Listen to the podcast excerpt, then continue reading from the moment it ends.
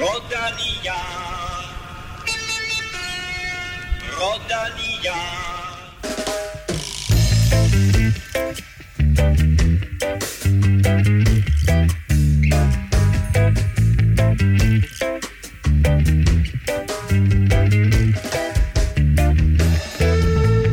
Den slovenske dominans fortsætter i årets Tour de France, hvor den afgørende enkeltstart nu er sidste chance for at fravriste Primus Roglic sejren.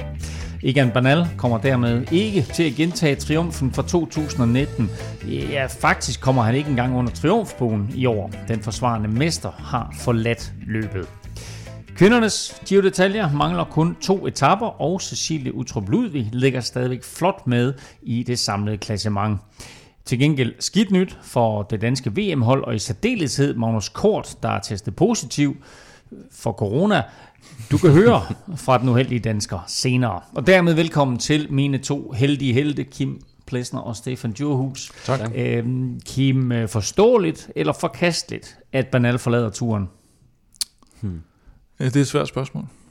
Jeg er det ikke, når, man, når, når Clement han stiller svære spørgsmål, så begynder de at blive meget sure og sådan noget på, at han ikke må stille sådan nogle mærkelige spørgsmål. Det er ikke øh, et mærkeligt spørgsmål. det er ikke et mærkeligt spørgsmål, men det er, det, jeg, jeg er i tvivl, synes jeg, fordi jeg troede egentlig også der, da han, øh, da han udgik, at jeg tænkte, at han er sådan en rigtig gammeldags vedløber selvfølgelig, og så kommer han tilbage senere og vinder en etape og sådan noget, men så lige pludselig så var han væk. Men jeg synes, der må næsten være et eller andet med den ryg, han også klagede over inden. Så jeg ved ikke, om han er for stolt til at sige, nu sagde han lidt om det, og noget, der gik ned i knæet og sådan noget, så jeg vil næsten tro, han var kørt videre, hvis han havde det okay. Fordi så har man tit set det her med, at så kommer man igen. Så ud fra indikationer om, at han har lidt ondt i ryggen, så er det forståeligt. Ja, jeg, sy- altså, det, det er jo op til ham. Altså, han, det er jo den eneste, der ved. Jeg aner jo ikke, hvordan fanden han har det, så, så, så jeg, ja, det ved jeg ikke. Det er også svært for, for sportsdirektørerne mange gange, når, når, når rytterne har Ja. smerter, fordi at du kan aldrig selv, altså det man, som rytter bliver man selv nødt til at tage stilling til det. Du, de, du kan ikke blive hjulpet, fordi at lægerne og sportsdirektøren, de aner ikke, hvordan man, man har det. Det virkede heller ikke, som om han havde hovedet med. Mm. Altså kunne man se, da han først bliver sat, så, så, er han, så er det slukket, ikke? Inden jeg siger farvel til Banal, de kommer så til gengæld vanvittigt flot tilbage i dag.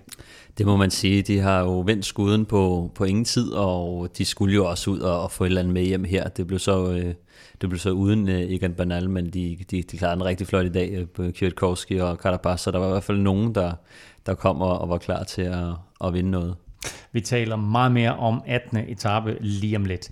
Mit navn er Claus Elming. Du lytter til Velropa Podcast, præsenteret i samarbejde med GoMore og Otse fra Danske Spil.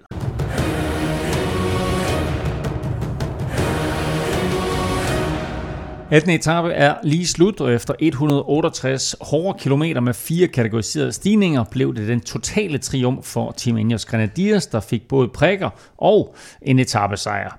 32 mand kom afsted fra morgenen, men op ad kategori 1-stigningen Col de Rosalang begyndte en stille og rolig udskilning, og snart sad kun en firemandsgruppe tilbage med Ineos-duoen Richard Carapaz og Michael Kwiatkowski, Pelle Bilbao og så igen igen Mark Hirschi. Hirschi styrtede, Pelle knækkede, og så var der dobbelt Ingers i front. På målstregen fik Kvirkovski lov til at køre først over stregen, mens Carapaz under vejen overtog, eller undervejs øh, overtog den brækkede øh, bjerg, øh, bjergtrøje. Og så må man sige, så fik Ingers lidt med hjem fra Tour de France. Ja, jeg husker et øh, spiltip fra sidste uge, der netop nævnte det. Det var meget skarpt, Ja. Mm. at Ineos ville vinde en etape. Og øh, ellers så synes jeg jo faktisk, det mest opsigtsvækkende på, øh, på den her etape, det var Mark Hirschi styrtet på en nedkørsel. Så har man øh, set det med. Altså det, det troede jeg simpelthen ikke kunne, det kunne, jeg tror ikke kunne ske. Så, så god han er til at gå ned. Dennis Ritter spekulerede lidt i, øh, og det er selvfølgelig øh, spe- spekulationer, men øh, at, at Hirschi både kunne have vundet etappen og måske endda sikret sig bjergetrøjen. Ja, det kunne han jo godt, men, øh, men så skal han blive på cyklen. Ja, og så, Ja, han, så har han også siddet i sådan en Ineos duo der. Ja, Jeg vil sige, at tabesejren var nok blevet svær. Ja, det er, der. de havde kunne nok have, have splittet ham lidt ad til sidst. Altså for, Car- for Carapaz må det føles lidt mærkeligt det her. Øh, han sikrer sig uden problemer, øh, eller overtager i hvert fald bjergetrøjen i dag uden problemer, øh, vinder de bjergspurter, der nu er indlagt og så videre, øh, overhaler Pogacar, og har jo på en eller anden måde fra sidelinjen set hele det her spil med, øh, med Bernal udvikle sig. Kunne Carapaz ikke have været selv i spil til en podieplads? Det tror jeg ikke. Øh, han bliver jo kastet lidt ind i sidste øjeblik til, til det her Tour de France. Han skulle have kørt Giro d'Italia, som, som jo egentlig stadig er planen for ham øh, om kun tre uger. Så, øh, så jeg tror, at, at han kommer ikke helt top forberedt ind til det, øh, fordi at den sidste periode op mod øh, hans, altså det, han skulle have lavet lige nu, skulle være den, den hårde blok, øh, træningsblok op til, til Giro d'Italia. Øhm, han sad jo, han har jo ikke lavet noget arbejde i, den, i, i det første lange stykke tid, så, så han har jo ikke, altså han har jo ikke brugt øh, tonsvis af kræfter på at holde Egan Bernal ud af kræfter. Til gengæld så har han heller ikke rigtig siddet til i klassementet. Så, øh, så jeg tror ikke, at han, han ville kunne lave noget, noget vildt, men jeg synes, det er ærgerligt for ham, at, øh, at, at han bliver kastet ind her i, i sidste øjeblik, og så, øh, så, så kommer det til at gøre lidt ondt på hans øh, Giro d'Italia øh, forhåbninger. På toppen af den øh, sidste stigning, øh, den der hed Plateau de Glière, der var der en øh, km grusvej, og den var lige ved at få den her afgørende betydning, vi talte om sidst. Ja, og, og den var lige ved at, at gøre det, som normalt sker for Richie Porter. Han finder en måde at tabe sine placeringer på, øh, og heldigvis for ham, så ja, der gik lidt taktik i den også, og så, så kommer han op igen, og, og det, var, det var godt for ham, for ellers så, altså, det, er, det er jo næsten ikke til at bære det der med, at han, han lige mister, mister det, han har, har kæmpet for igennem sådan en hel tur på, på et tidspunkt. Så, så det synes jeg var fint nok.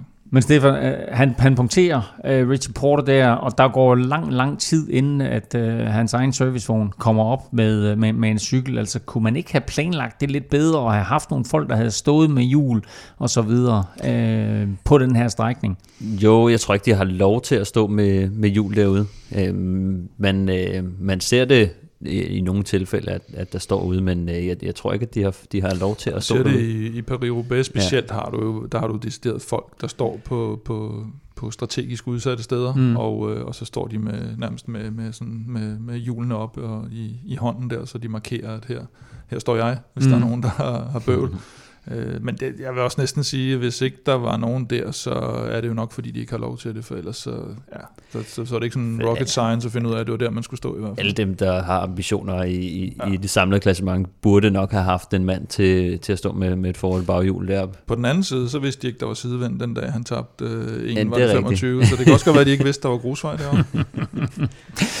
han, øh, han kæmper sig tilbage, Richie Porter, der med, så taber han altså ikke noget tid i dag. Til gengæld, så var dagens store taber Rigoberto Ran og Adam Yates, der begge knikke, øh, knikkede. De, kni, de, de, de, de, de knikkede der. Øh, de knækkede begge tidligt på den øh, sidste stigning. Ja, det er klart, når den store bjergrytter Wout van Aert, han øh, sætter tempo, så, øh, så ryger de, de små jo nede bag. Ej, det var, det var vanligt. Ja, det var jo netop, altså det var bare Van Aert, der, der, der igen, øh, altså, jeg, jeg, ved snart ikke, hvad jeg skal sige til det der, fordi det er simpelthen så, altså en ting er, at du ser det her med, at nogle rytter, de opbygger en form i løbet af en øh, Grand Tour, som vi har set Mads Petersen for eksempel gøre, hvor han i starten sad virkelig og led på stigningerne, og så kunne man bare se, at han sådan kørte sig mere og mere i form. Han har tabt, tabt nogle kilo formentlig i løbet af turen, og så lige så finder han de her bjergben og, og sådan kan, kan sidde nogenlunde med. Men han sidder jo altså ikke i finaler og, og kører lead-out for, eller spurter selv med øh, op i bjergene. Øh, og han bliver også slået af Wout van Aert på de flade stykker, ikke? så det, det er sådan, jeg, jeg, jeg, vi, vi snakker sådan inden udsendelsen, øh, Stefan er om, om man egentlig har set det der før, altså så bredt et spektrum. Og det, det, jeg kan ikke komme i tanke om det. Ikke, ja. på, ikke på så vanvittig en måde. Han bliver træer i dag. Ikke? Jeg kan forstå sådan en mand som Kwiatkowski, der har lidt staturen til at mm. kunne gøre sig i bjerge. Kwiatkowski er måske en lille smule for tung, hvis han sådan rigtig skal køre bjerge. Mm. Øh, nu ved jeg selvfølgelig, at han dagen til tab, så han kan noget. Han vejer omkring 68 kilo. Wout van Aert, han vejer 78 kilo. Altså, jeg kan ikke, jeg kan ikke, vinder heller jeg kan ikke tænke øh, over de der altså sådan, øh, nogen, der, har, der vejer så meget, der kan køre så godt opad. Det, ikke siden Indurain og, og dem i... Det minder lidt om sådan noget øh, måske på sin, i sin velmagsdag, ikke? Jo. Synes jeg.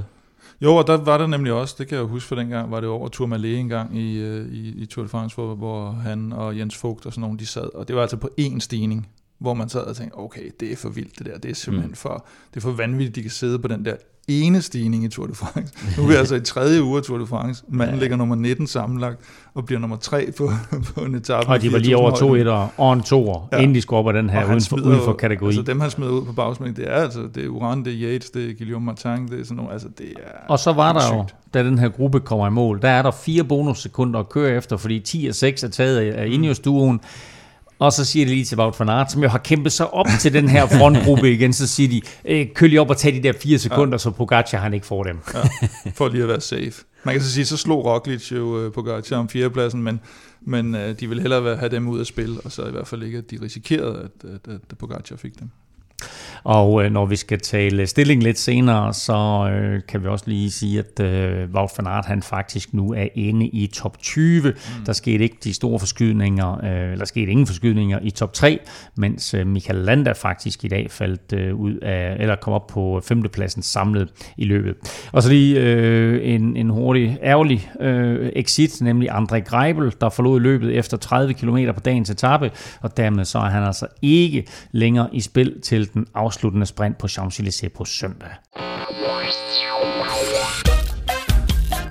Vi skal naturligvis have skudt quizzen i gang, og øh, det er jo sådan, øh, Kim, så du rent faktisk fører. Så efter altså nærmest hele 2020 uden serveret, så er serveretten overgået til Stefan. Mm. 22-21 er du foran, Kim, og øh, dagens spørgsmål lyder som følger. Richard Carpas mm. vandt i dag Richard Verenk, og har overtog dermed også den prikkede bjergtrøje. Richard Verenk er den rytter, der har vundet bjergtrøjen flest gange. Mm. Men hvor mange gange har han vundet den? Mm. Det er dagens spørgsmål. Ikke svært at forstå, vel? Nej. Nej, så øh, det er jo et tal mellem 1 og 100. og øh, til jer to, og alle jer, der lytter med, lad nu være med at google. Efter hviledagen mandag skulle rytterne i tirsdags ud på den første af tre hårde albeekspeditioner. 16. etape var på 164 km og på forhånd udset som en udbrudsetape. Efter en hissig start, der kom det afgørende udbrud afsted, og det var faktisk med både Kasper P. og Christoffer Jul blandt de 15 lykkeridere. Med en kategoristigning 30 km før mål, der var de dog prisgivet på forhånd, og i stedet fik Bor Hans Grohe om sider deres etappesejr, da unge Lennart Kemner satte alt og alle på plads og kørte de sidste 25 km alene. Øh, endnu en af de her unge ryttere, som i den grad har sat sit præg på årets udgave af Tour de France. Ja, han var også en, vi, jeg tror, vi har nævnt ham på et tidspunkt, man skulle holde lidt øje med ham, fordi han har bagt lidt op til det her. Altså fra at have været den her lidt mere sådan enkeltstartsrytter, er han bare blevet bedre og bedre i bjergene. Og jeg vil sige, sammen med Carapaz har han jo været øh, ja, egentlig også Reichenbach, men Reichenbach har bare ikke fået noget ud af det. Der har de jo været, altså de har jo angrebet hele tiden her. Mm. Altså mange dage i træk, hvor man tænker, ah, nu, nu, nu kan der ikke være mere tilbage i posen. Men øh, det var der, og så fik han jo lidt revanche for den der, hvor han, øh, han lige tabte til, til Danny Martinez. Så, så det var egentlig fortjent, og jeg synes også fortjent for, for Bore, der har forsøgt at skabe løbet, selvom Bukman er væk, og selvom Peter Sagan ikke helt har været sig selv i år. Og han var faktisk i med i dag også på udbruddet der på 18. Mm. etape kæmpe, men der havde han altså ikke flere kræfter. Men kigger vi sådan lidt frem til på søndag og til afslutningen der Paris, så kan man sige, at Carapaz har måske spillet sig selv ind i den der, øh, øh, altså med at vinde øh, den mest angrebsivrige rytter, men ellers så ligger den vel lige nu til Kemner, gør den ikke det? Jo, med mindre de så godt kan lide alle Philippe, at de, for han har også været ude i mange udbud, og Pierre Roland har været ude mange gange. Og de har nogle gange Hirschi, øh, hvad med Hirschi? Hirschi er også et godt bud. Men, men franskmændene har de jo en forkærlighed for. Alle Philippe fik jo den dag, øh, var det i går, eller hvornår? Ja, men der var også et år, hvor øh, det Rens skulle have vundet. Altså han havde været i udbrud på nærmest 22 øh, ud af 21 ja. etapper, og alligevel så, så var det en franskmand, der fik ja. det, tror jeg, det var det år, hvor Bagil han fik den. Ja. Så det, så det kan man aldrig helt vide, men, men ja, helt klart... Øh, en af dem, var, ja, og han har været det i, lang tid. Ikke? Bora øh, forsøgte igen at smide Bennett, men øh, de måtte opgive, og så sendte de altså i stedet to mand i udbrud. Og det her, det var vel der, hvor vi ligesom så Sagan endelig opgive og få den grønne trøje i år. Ja, det tror jeg. Det er og specielt efter i dag også, hvor han tager den indlagte spur. Det, det, det var ligesom om, at de to gange, hvor de fik skivet ham, og Sagan ikke formåede at gøre det færdigt, det var der, han skulle have i hvert fald kommet sådan lidt igen, Og så er det klart, at den der deklassering, den, øh, den blev nok lige øh, det sidste søm. Det var for mange point at, at skulle redde tilbage. Ja, det var det, og specielt når han ikke kunne gøre de der ting færdige. Men han er ikke, øh, man så det også i dag, han, han bliver sat før Trentin og sådan noget. Altså han, han er ikke lige helt på toppen, som han plejer at være. Og, og hvis du så får sådan en deklassering oveni, så, så bliver det altså svært. Ser en smule halvhjertet ud også, når de kører det der indlagte. Altså han bliver nummer tre efter, øh, hvad hedder det, Ja, det er jo Efter normalt Bennett nok. og Mørke, ikke? Jo, altså, og, det, så, og det er normalt mm. nok, at han bare lægger sig til, og han lige kommer ind og kun mister 1 til 2 på 1 til 2 Mm. point, fordi så tager han de her sådan, du ved, 20-0 sejre lige Ja, pludselig ja. midt på. Men det har han bare ikke gjort. Michael Valgren havde øh, kaldt udbrud. Han forsøgte sig en enkelt gang, blev hentet, og så ramte han ikke det afgørende udbrud. Øh, vi kan vel godt tillade os at kalde det en, endnu en skidt dag på kontoret for ham. Ja, det, det synes jeg bestemt. Altså, man kan se på ham, at, at, at, sådan, at øh, han, han er der bare ikke helt, og øh, jeg tror, det må være meget frustrerende for ham, fordi han, han har på nogle etaper siddet sådan rimelig godt med, men han har bare ikke haft øh, punchet til at, til at skille sig ud, og han har ikke været så aktiv i det her morgenudbrud, som han måske burde have været fra start af. Øh, det er sådan lidt gået op for ham, at måske skulle han prøve at, at, at gøre det også, øh, være lidt mere aktiv. Og så, er det, så lykkes det heller ikke, og, og det tror jeg, mange, der sidder hjemme i sofaen, tænker nok, at det er lidt nemmere at komme afsted i sådan en morgenhug, end, øh, end, end rytterne synes. Mm-hmm. Og, øh, så øh, så det, er, det er altså lidt mere, øh, det er lidt hårdere, og lidt mere en kamp øh, at, at komme i de her udbud. Det er ikke bare noget, man, øh, man, man rækker hånden op, og så hvem, hvem skal med? Det, øh, der, der bliver kæmpet om det. Noget af det bedste vedløb, vi har set i årets Tour de France, har jo været om at komme afsted i udbrud, synes jeg. Ja. Det, det, det er jo helt fantastisk, det der udspiller sig. De der gange, hvor, hvor de ikke bare får lov at, og hvor, hvor Jumbo ikke har fået lov bare at lukke det ned, efter fire mand har kørt. Og faktisk netop på 16. og 17. etape her, der var det jo øh, den der kamp om at komme afsted, hvor først så kom nogen afsted, og så blev de hentet mm. igen, og så kom nogle andre afsted. Det var faktisk et, et super fedt spil at, at følge med i. Og så var vi jo faktisk også vidne til, hvad vi godt kan kalde den totale resignation for Egon Bernal, øh, da han satte sig ned i gruppettoen Mm. på den sidste stigning. Han, altså, ja, men jeg tror, vi havde jo snakket om det på forhånd, og det gik jo egentlig lidt, som, som vi havde forudsagt på den her etape. Ja. At nu skulle han lige smide noget tid, Mm. og så skulle han ellers køre sig i stilling til at, at vinde en af de her øh, store bjergetapper. Og øh, det så egentlig fint nok ud, da han sad dernede, synes jeg, han, det så ud. Han sad jo helt nede ved Bennett og, og Mm. hyggede sig, og jeg så nogle smil og grin øh, hos ham, og sådan, og så tænker jeg, ja, ja, ja, det kører. Og så, øh, så morgenen efter, så, øh, så kommer nyheden, at øh, han ikke stiller til start, så lidt, lidt overraskende for mig, og at, at han, han laver den her, den her finte, altså... Øh, Han kunne have siddet med Kwiatkowski og Carapaz i dag, og så kunne de have kørt en trip-trap-træsko. Ja, det, ja, men det var også, som vi var inde på i starten, at det er lidt det, man ser nogle gange, når de her, de her store går ned. Og det, men det er klart, hvis, hvis der er noget fysisk, så har jeg også set Pinot, han er heller ikke rigtig kommet, kommet afsted, selvom han, øh, han også gik ned i starten. Øh, Gody måtte udgå. Øh, så nogle gange så, og Quintana har heller ikke lavet det der comeback, som vi har set. Så, så, så når det er det fysiske, det, det, det skrænder med, så er det jo selvfølgelig sværere at komme igen, hvis man ikke, altså man kan simpelthen ikke nå at, at blive restitueret ordentligt. Til gengæld så så jeg, at det her det kunne være gode nyheder for Sam Bennett, fordi han til sin næste jobsamtale kan sige, hey, jeg sad op en af bjergetapperne sammen med Carapaz, eller sammen med Egan Bernal. Der var en uh, lille spurt blandt de store favoritter, der kom ind samlet 17 minutter efter Kemna, og her er der to Superman Lopez lige et par sekunder på de andre. 17. etape bød på en af de mest brutale afslutninger i turens historie. Først skulle de tilbageværende 151 ryttere over Col de Madeleine, og dernæst den her onde, onde stigning Col de la Loze, som øh, tidligere kun var beregnet til bjerggeder. Men allerede inden etappen startede, der kom den opsigtsvækkende nyhed. Egan Banal stillede ikke op til start. Vi talte om det lidt i begyndelsen af udsendelsen, men Stefan, er det ok, at Banal øh, trækker sig, øh, da han og holdet indser, at, øh, at han ikke vinder? Jeg synes, at det er... øh, Jeg synes, den er lidt på grænsen, fordi at, at selvfølgelig er der det her med, at han har nogle rygproblemer, det har de snakket om længe, og, og det er svært for, for holdet at vide, hvor ondt det gør, og hvilke, altså, hvor galt det står til, og hvordan øh, restitutionsprocessen kommer til at se ud, eller rehabilitering hedder det vel. Men, men jeg synes, det jeg tænker på, det er, at han ligger altså nummer 3 øh, helt frem til 14. etape. Så et eller andet har han at skyde med i benene. Altså det er jo ikke fordi, at han er, er, ved, at, er ved at dø her. Øhm, så jeg, jeg synes, det er sådan lidt skuffende, at de, at de eller han selv piller sig ud af, af løbet, fordi at der, der ligger jo muligvis en etappesejr, så hvis jeg var øh, Brailsford, og, og de misser så grumt, på det her tidspunkt, der har Carapaz ikke vundet en etape, nej, øh, undskyld, Kwiatkowski, ja, ja. der har de ikke vundet en etape, vel? Så, så, øh, så han ville være en rimelig vigtig brik at sende ud øh, for, for at gå efter det her, men på den anden side, så, øh, Altså, og netop fordi, at, at det er et, et hold, som betaler deres rytter rimelig godt, øh, mm. sammenlignet med andre, så, så han er en, en super godt betalt rytter, som der bliver krævet meget af, så at han får lov til at, at stå her, det kan jeg kun uh, tage som, at, at, at han er deres, uh, deres stjerne, og de ikke uh, tør at satse så meget med ham.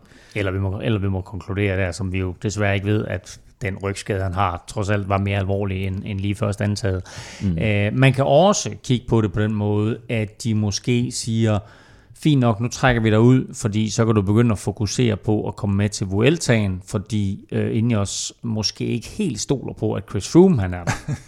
det kunne faktisk godt være, altså det ville også være meget frægt at, at holde ham lidt i spil til det, men, men det er netop det der spørgsmålet, hvad, hvad skal de så bruge ham til, hvis, øh, hvis han ikke kan gennemføre et, et Tour de France her? Mm. Øhm, det, Ja, altså, hvis, han, hvis han er rygskadet og så videre, så har han trods alt en fire uger til at komme sig inden Vueltaen går i gang. Men en rygskade er heller ikke sådan en skade, man, man bare lige fikser. Altså, det er jo et lidt større problem. Jeg ved ikke, hvordan, øh, om, om lægerne har fået kigget på det og så videre, om det bare er en, en pause, der skal til, men det er lidt mere tricky med, med rygskader. End, end også, med også meget det her med, at det er et, øh, et så komprimeret program, mm. så har altså, der er ikke øh, der er altså ikke meget tid, du kan tillade dig at sidde udenfor, fordi alle de andre, de kører videre ikke, og opbygger form, og, og der, der, der er ikke der er det også der med, et VM i næste uge, han måske ja, skal køre. Der, ja. Den ligger godt til ham. Nej, men var det, ikke, var det ikke noget med, at han ikke skulle køre det faktisk? At han ikke var, han var slet ikke udtaget, tror jeg. Ja, det Nej, det, det er faktisk ikke... Ja, nu er jeg lidt i tvivl, om han er udtaget for Colombia. Jeg så det engelske hold i dag, og der, der var han ikke udtaget? Der, nej, der var han ikke udtaget, men det var en, der jeg lagde mærke til, det var, at uh, ham, uh, Pitcock, som vi talte om i sidste mm. uge, at uh, han er faktisk med og lader til, at det er ham, englænderne kører for. Det var en helt anden snak. Ja. Uh, men det har lidt at gøre også med britisk cykling, fordi uh, Team Ineos, som mm. godt nok ikke rigtig har sat sig britisk i år, uh, de har jo hentet Adam Yates ind til den kommende sæson, og der var også rygter på den baggrund om, at Geraint Thomas derfor lidt ligesom Froome på vej væk. Nu misser, eller Bernal ryger ud i år, og, og, og der er jo snak om i alle kroge og afkroge, at han manglede opbakning fra de erfarne herrer, som Grant Thomas og Chris Froome. Kan det her betyde nu, at Chris Froome egentlig får lov til at fortsætte på som sådan en eller anden form for næster? Ah, der mener du forhåbentlig Thomas, fordi Froome han kan gøre det i hvert fald. Du sagde Froome. Nej, jeg mente Grant Thomas. ja, øh, ja, jeg vil sige, det er klart, at de har fået et uh, rap over nallerne her. Det er der ikke nogen tvivl om. Og selvom uh, Adam Yates jo heller ikke er sådan super ung uh, nu, så, så var det jo en del af det her sådan generationsskifte, de er i gang med, hvor, hvor Thomas og Froome og nogle af dem, de, de helt klart var, var, var på vej ud, og så var det de her Carapaz og, og Banal og Sivakov og, og hvad de ellers hedder, hvad hedder han... Uh, Gomes, skulle jeg til at sige. Det hedder han jo ikke. Sosa hedder han. Ja, Sosa. og, øh, og, og, og, i den forbindelse, der, der matcher en, en Adam Yates selvfølgelig stadigvæk lidt bedre sådan generationsmæssigt. Men jeg ved ikke om, øh, hvor, hvor, hvor, hvor, hvor ondt det har gjort med det der rap over alderne, og hvor, hvor meget ballade der bliver omkring, øh, at nu både øh, Wiggins og Froome og sådan nogen går ud og siger, ja, der kan I bare se, og om de får... Øh, om de får kolde fødder, eller om de, de, de kører den der strategi igennem, bare som, som de plejer. Det, det, det bliver spændende at se. Vi ved det er naturligvis ikke, så det er en af de ting, vi, vi kommer til at følge med i. Vi skal tilbage til, øh, til etappen her, fordi den var simpelthen super, super fed.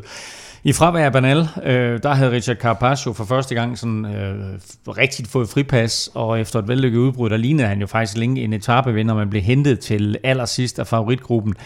Og på den her brutale stigning øh, op ad Col de la Lose, øh, der så Superman Lopez sit snit til øh, at stikke af, og øh, han sikrede sig også, øh, ikke Banal, men øh, Lopez en øh, kolumbiansk sejr på årets højeste tinde. Og det er vel det bedste, vi har set ham køre meget længe. Ja, det synes jeg, eller ikke, ikke bare meget længe, men måske i virkeligheden øh, i hele karrieren. Han har jo... Øh, han har det jo, eller nu ligger han så også på, på tredjepladsen i Tour de France, så, så han kan lave sådan et, øh, et Grand Tour hat med tredjepladser. Øh, han har også en for Giro, han har også en for Vueltaen, så det er åbenbart det, han, øh, der hans kapacitet, den, den går i øjeblikket. Så det, det, det synes jeg var, Jeg synes, det var fint, at øh, man, man så det, som du også selv nævnte. Han tog lige nogle sekunder dagen før, og man så, okay, er han ved at, at komme lidt der. Og, og nogle gange så er det de her små, bitte, bitte momenter, man skal holde øje med, om den ene lige mister øh, to placeringer eller, eller noget. For man så også Uran, han, han sled også lidt med det dagen inden han så begynder at, at, at, at tabe rigtig tid. Så, øh, så, så fint at se ham, så fint at se ham frem igen. Ja, vi, altså, det, vi sad jo lidt og, og talte om for ikke så længe siden, synes jeg, at, øh, at han ikke rigtig altså var der, han lignede ikke sig selv, og så lige pludselig, mm. så, så kommer han uh, som trold ud af en æske, som, som vi egentlig har, har set ham før, i, specielt i Vueltaen, uh, i, var det i 2017, tror jeg, han vandt to etapper, øh, og så har han sidenhen også været en, en trussel i klassementet, som Kim siger, øh, både i Giroen øh, og, og Vueltaen, hvor han er blevet nummer tre tidligere. Men hele, hele sidste år, der, øh, der viste han sig øh, ikke lige så stærk som, som de foregående år, og det, derfor var det rigtig flot at se ham på den her måde, fordi han, når han er på det her niveau, så er han en af de bedste klatrere overhovedet. Jeg havde på ingen måde forventet at se Superman Lopez på, på po til Paris, men lige nu der lader det altså til, at han skal stå der på øh, det tredje øverste trin. Han fortjener næsten også efter det der styrt på den der nedkørsel, hvor han, øh, hvor han speedway styrter. Nå, ja, det, er, jeg, kæft, det er rigtigt. Det var, på, det var på første etape, hvor han tog den ud i skiltet. Det, det, det, det, er jo så lang tid siden, når man ja, har helt den, glemt det, ikke? Den fortjener Ej. næsten også lidt øh, at give noget bonus senere hen. Øh, lige inden Lopez han øh, kørte afsted her og, og fik hullet til de andre, der så vi en lidt mærkelig situation, hvor Sepp Kuss, han enten fører for hårdt, eller simpelthen nærmest øh, stikker af. Øh, han sætter i hvert fald både sin holdkammerat Roglic og alle de andre. Mm. Øh, hvad, hvad gik det ud på? Jeg tror, altså, han virker rigtig, rigtig stærk øh, her, og, og blevet bedre og bedre, fordi i starten på de første bjerge, der, der havde han lidt problemer, og blev på et tidspunkt, tror jeg, sat lidt med racing, eller der mm. øh, sådan, på samme tid som ham. Det er ikke lige tilfældet nu. Han har også fået, øh, netop fordi Wout van Aert har ligget og, og trukket så meget, så har han egentlig, han har ikke skulle i aktion så meget, så han har kunne ligge og gemme sig lidt, og det er helt klart, at hans form, den er også ved at være, være godt deroppe af det var ikke lige så gralt som, øh, som de situationer, vi har set tidligere i historien med, med, med Landa og Froome og Froome og Wiggins og alle de der, hvor, hvor altså, han gik ikke ind og udfordrede sin kaptajn på nogen mm. måde. Det kan han jo heller ikke, for han lå ikke til i klassementet. Men det er rigtigt nok, at, at nogle gange så, øh, så, så er der bare en hjælper, som, som, som egentlig er i gang med at gøre sit hjælpearbejde, og så lige så finder han ud af at kigge sig tilbage, hold da kæft, jeg er stærkt kørende. Øh, og det, det tror jeg var det, der skete der, og så, så fik de lige rettet den ind. Ja, jeg tror også, det var Roglic, der ligesom lod ham køre på en eller anden måde, og så, øh, så bed den ham lidt i røven, fordi at så, så, så kørte Lopez altså bare fuld hammer efter ham, og så, øh, så, så var han selv lidt i problemer. Men ja. jeg synes, det er sjovt at se uh, Sepp Kuss. Vi har set ham være så mega stærk uh, i nogle andre løb, og nu sidder han der i turen i, uh, altså hver gang mm. i, i toppen af i den her top 5 eksklusive uh, gruppe.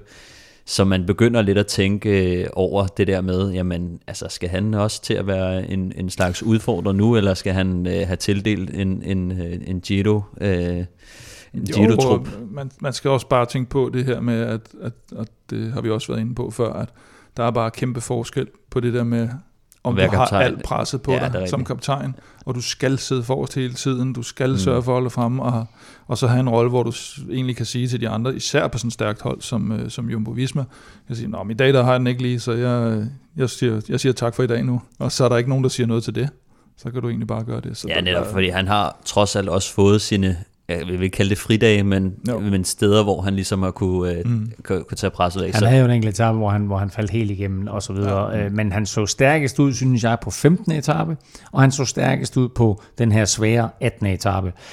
Eller 17. etape var det. Øh, hvis jeg nu siger Sepp Kuss som Grand Tour vinder, inden for de næste par år, hvad siger I så?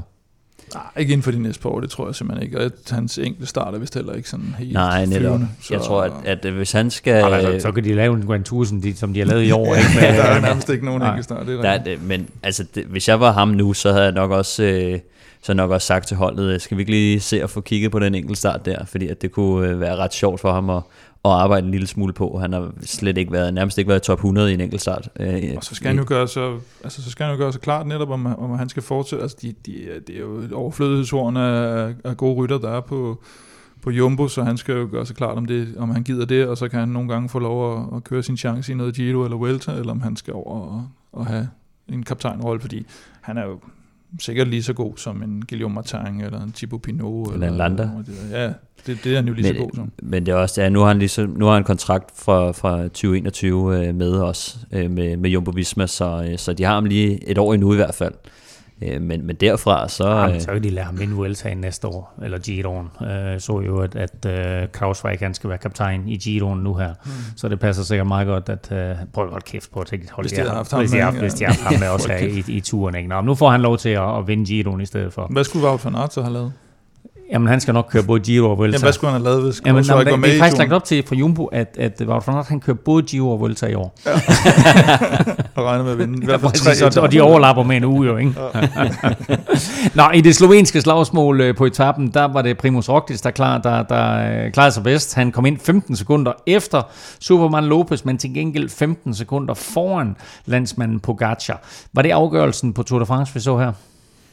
Ja, det virker lidt som om, at lige det der ekstra øh, Pogacar havde at, at stikke med i starten, det, det, det faded mere og mere ud, jo længere vi er kommet hen i løbet.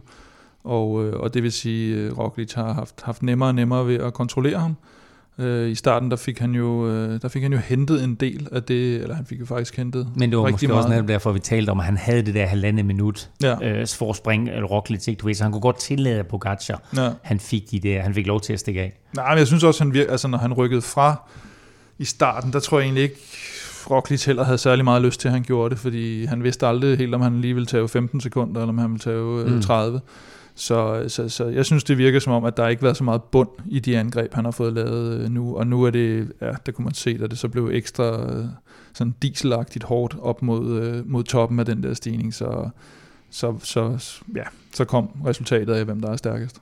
Og også hvem der har haft det bedste hold, jo, fordi altså, Pogacar har jo manglet øh, Ardu og For- Formolo i den grad. Han har Mm. mm. virkelig haft slidt. Han har haft en lille smule øh, De La Cruz, som jo også var styrtet mm. i starten, og noget Jan Polank, og det er det. Altså, det er jo... Han har det været ret heldig, altså, øh, at, at øh, han ikke har haft føretrøjen på noget Præcis. tidspunkt, fordi Det er at, øh, godt. lige indtil videre, så har han jo bare siddet i, i sulkien på, Ja. på Roglic, og, og så er det altså lidt nemmere at, at komme med et par angreb i finalen, øh, end, øh, end hvis det helt er lagt op til, altså, til Hvis man ser, det er to slovener, ikke? Og, og Pogacar har fået øh, etappesejr, og, og Roglic har den gule trøje, og, og Pogacar to, og ser på inden de startede turen, det er de nok meget godt tilfredse med. Og prøv at høre, de sidder og hyggesnakker i dag, så, Ja, ja. så på en eller anden måde, altså han har ikke haft behov for et hold på samme måde, han kunne lægge sig lidt i, i slipstrømmen af Roglic, og så angribe sådan lidt hister her Ja, og han så skal videre. helst ikke få Og så, og så har vi og, og sikkert alle andre kommentatorer rundt omkring i verden jo rost ham for det initiativ, han har vist. Ja. Jo, altså man kan sige, det er jo altid godt at have et hold. Vi ved også, at han, han tabte jo tid øh, på den her sidevindetappe på, på syvende mm. etape, ikke? så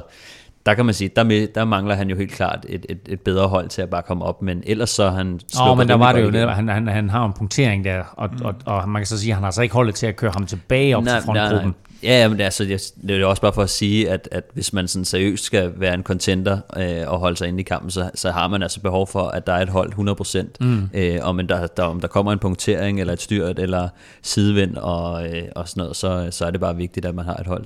Men hvis vi så holder fast i det, altså hvor imponerende er det så, at han ligger her og er toer og ligner en klar toer, også når vi kommer til Paris. Ja, det viser så også, at han er en, han er en god vedløber, og han er en, en klasserytter i en, i en ung alder, fordi øh, der, altså, der skal noget disciplin til, og der skal noget øh, vedholdenhed til at, at, at, at fokusere på det der med at, at ligge sådan her. Øh, og så har han været heldig, altså at han ikke har fået en defekt på et uheldigt tidspunkt, eller et eller andet, hvor han. Mm. har haft behov for sine holdkammerater.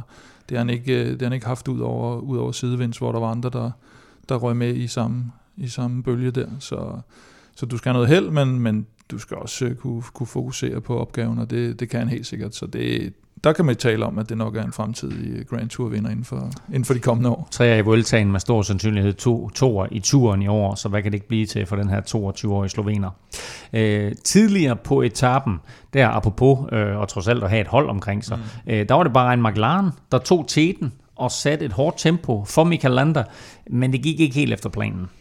Nej, altså de fik jo lavet meget god udskilling på øh, Col de la Madeleine, øhm, og, og de har jo egentlig, da sad jeg og tænkte over, da, da jeg så dem tage, tage fronten der, de har jo egentlig et meget godt hold med, med Wout Poels og Pello Bilbao og, øhm, og Caruso, som, som ligger jo rimelig godt til lige uden for top 10. Øh, det tror jeg nærmest ikke, øh, der er nogen, der ved, øh, inklusiv deres, øh, spor, egne sportsdirektør måske.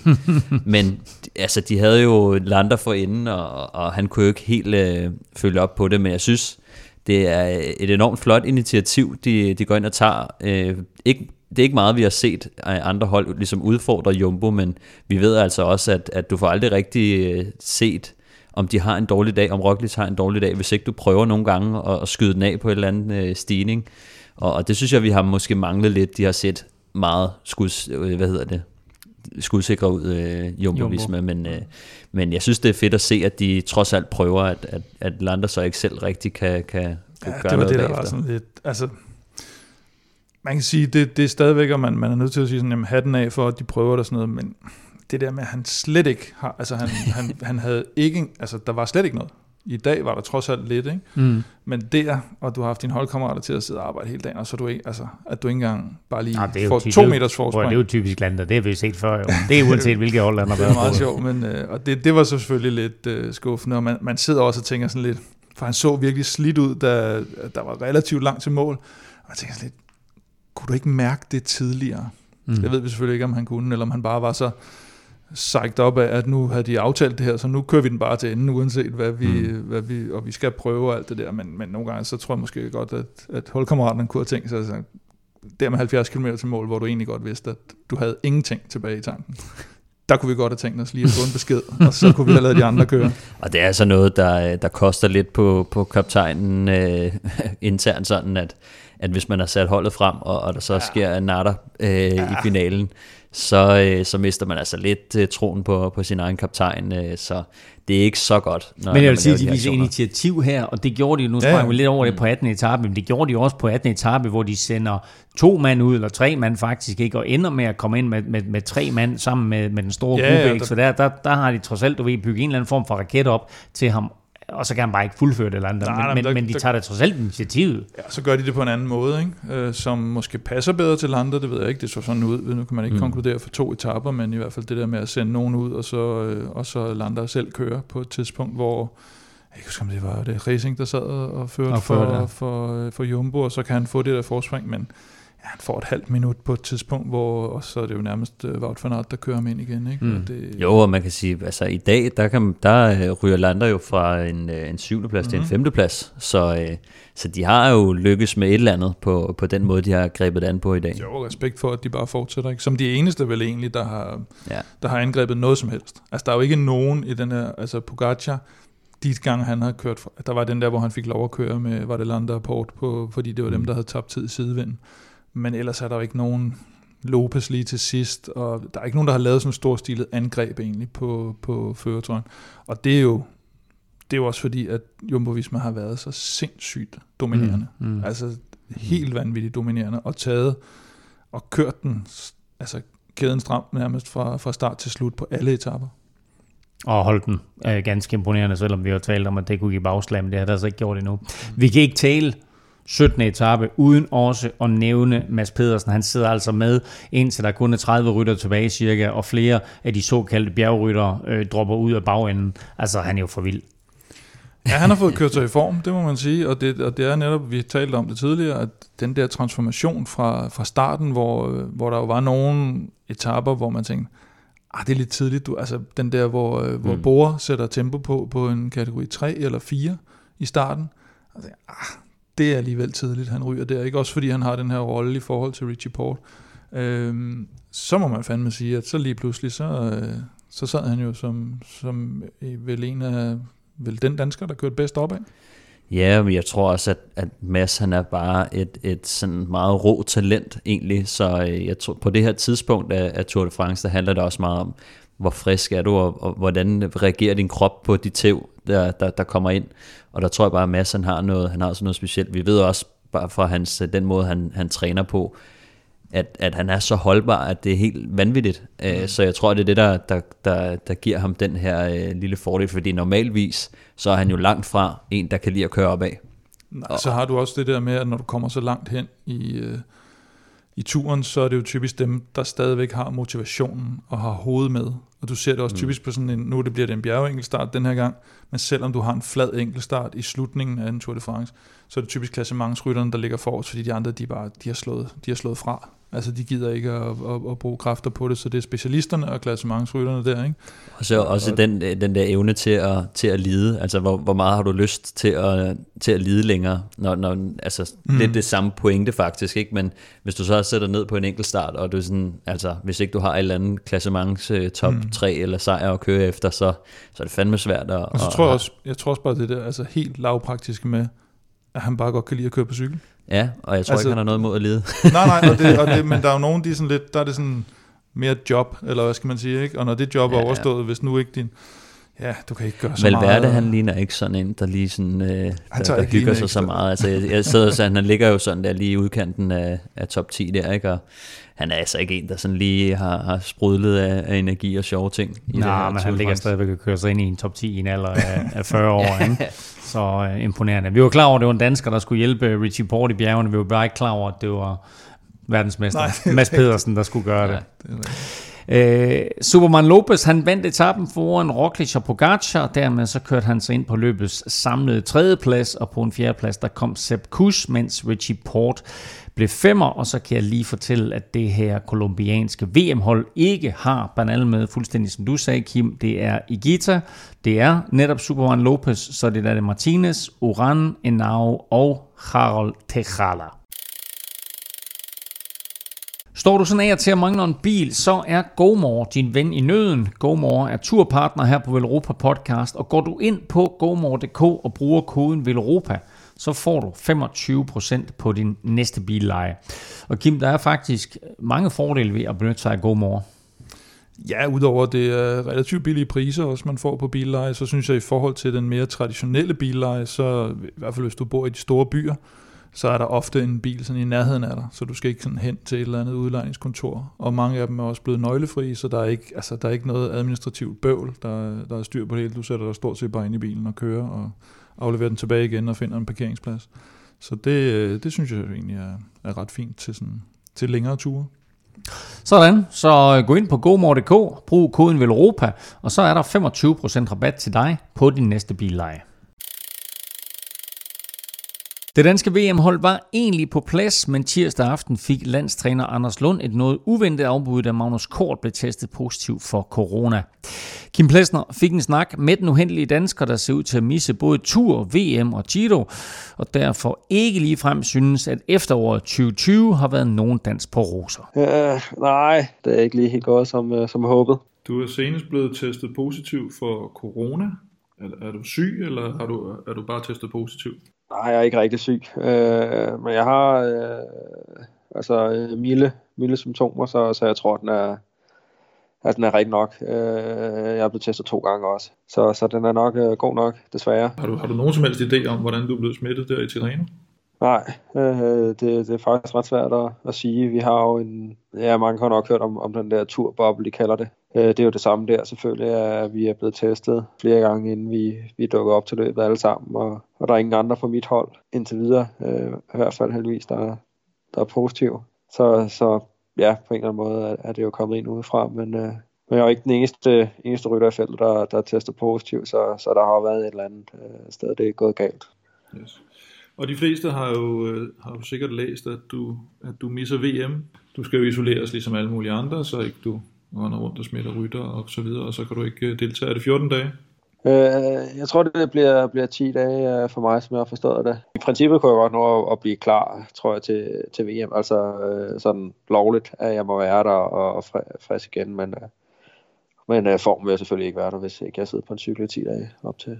Nu missede du jo desværre turen, og så regnede du helt klart med, at du skulle køre Giro, øh, fik nogle gode resultater nede i Tirreno. Øh, hvad med Giro nu? Jamen, det synes jeg også ser svært ud. Altså, øh, jeg holdet vil gerne have, at jeg holder mig helt i ro. Øh, det skulle være bedre i, i forhold til... Øh, altså, man, man kan risikere at have nogle, nogle eftervirkninger, ikke nogle, nogle blivende skader på, på lunger og, og hjerte. Så, så det er selvfølgelig rigtig godt, at, at, at de holder øje med det, og, og ikke vil, vil have, at der sker noget på den måde. Øh, men, men det betyder jo, at, at jeg kommer til at tage rigtig meget form. Så, så jeg tror ikke, jeg tror ikke, det bliver til, til Sion, men, øh, men det ved jeg ikke endnu. Og det er jo næsten dobbelt ærgerligt, fordi øh, mens du havde lidt, øh, lidt problemer med at få, få det til at spille op til Tour de France i, i det varme Italien, Så kom du meget godt igen hernede i, i Tirreno og fik et par tredjepladser i, i spurterne. Jamen, det gik ret godt, og specielt uh, den sidste landvejsetappe. Der sidder jeg virkelig ude af vinden, uh, og rigtig, rigtig godt uh, hele vejen ind, og, og nok også derfor, jeg har et, et så godt punch i, imod uh, nogle af de andre, uh, som jo egentlig er større sprinter, end jeg er. Og den første etape, altså den allerførste etape, der må du næsten have været sikker på, at du blev nummer to ind til meget kort før mål. Ja, det kan man sige. Det var en lidt, lidt specielt. Der, der var, var et styrt, som jeg ikke, ikke så og ikke vidste på det tidspunkt. Og der kommer vi egentlig til at sidde for langt fremme som, som hold, men også altså som mig personligt, fordi vi vil ikke køre lead out hjem, og lige pludselig så, så sidder jeg næsten i, i forreste led og prøver at bakke af øh, inden under den sidste kilometer. Det er en meget, meget svær øh, øh situation, fordi man ved lige pludselig, så kommer de bagfra. Øh, så der åbner jeg, øh, jeg er langt udefra med, med 300 meter igen, og der, altså, så vidste jeg godt, den er, altså, den er for langt, så, så det var mest sådan et forsøg på at lave resultat i stedet for at, at, at vinde. Jo, men jeg tænker mere på Pascal Ackermann, der jo tager den i det, ja. man vi godt kan kalde inderbanen. Det var jo, altså, det var jo en helt vanvittig fart, og en helt vanvittig lille bitte hul, han så der til sidst. Ja, men jeg vidste godt, at jeg efterlod en, en lille plads. Jeg trak jo selv ret meget fra, fra venstre over mod højre for at komme i, øh, hvad hedder det, øh, ind i slipstrømmen af, af Gaviria, og, og jeg havde ikke helt overblik. Jeg turde ikke at, at trække den så hårdt, som man måske ellers skulle gøre. Ikke? Altså, jeg, jeg, jeg skulle ikke, ikke klippe nogens uh, hjul, og, og også når jeg havde, uh, havde skiftet så meget bane, så, så, så ville jeg heller ikke gå helt ind og lukke. Ja, men jeg tror specielt, at uh, Gaviria nok havde tænkt, at at, at han havde den side af barrieren. Ja, der var lukket der. ja. Men nu siger du netop det der med, at det lyder som om, at du når at tænke ret mange tanker, det går også hurtigt og sådan noget der, men, men du tænker meget over netop det der med, at nu skal jeg ikke gøre sådan, nu skal jeg gøre sådan, nu skal jeg passe på. Er det noget af det, du mangler? Fordi nu har man jo set øh, vildest med det der Fabio Jacobsen styr, at, man at du får lidt psykopat i de der sprinter, Ja, det tror jeg. Øh, der, er jo, der er jo to ting. Er det ikke? En ting er, hvor mange chancer man tager med sit eget liv, og så er det andet er med, med de andre omkring en. Øh, men øh, jo, jeg er da nok øh, mere forsigtig end gennemsnittet. Det er der. Og hvordan synes du, nu har vi jo set netop øh, et, et par grimme styrt her på det seneste, er, det, at, at de ting blevet værre, eller har de altid været sådan, eller øh, hvordan ser du den udvikling?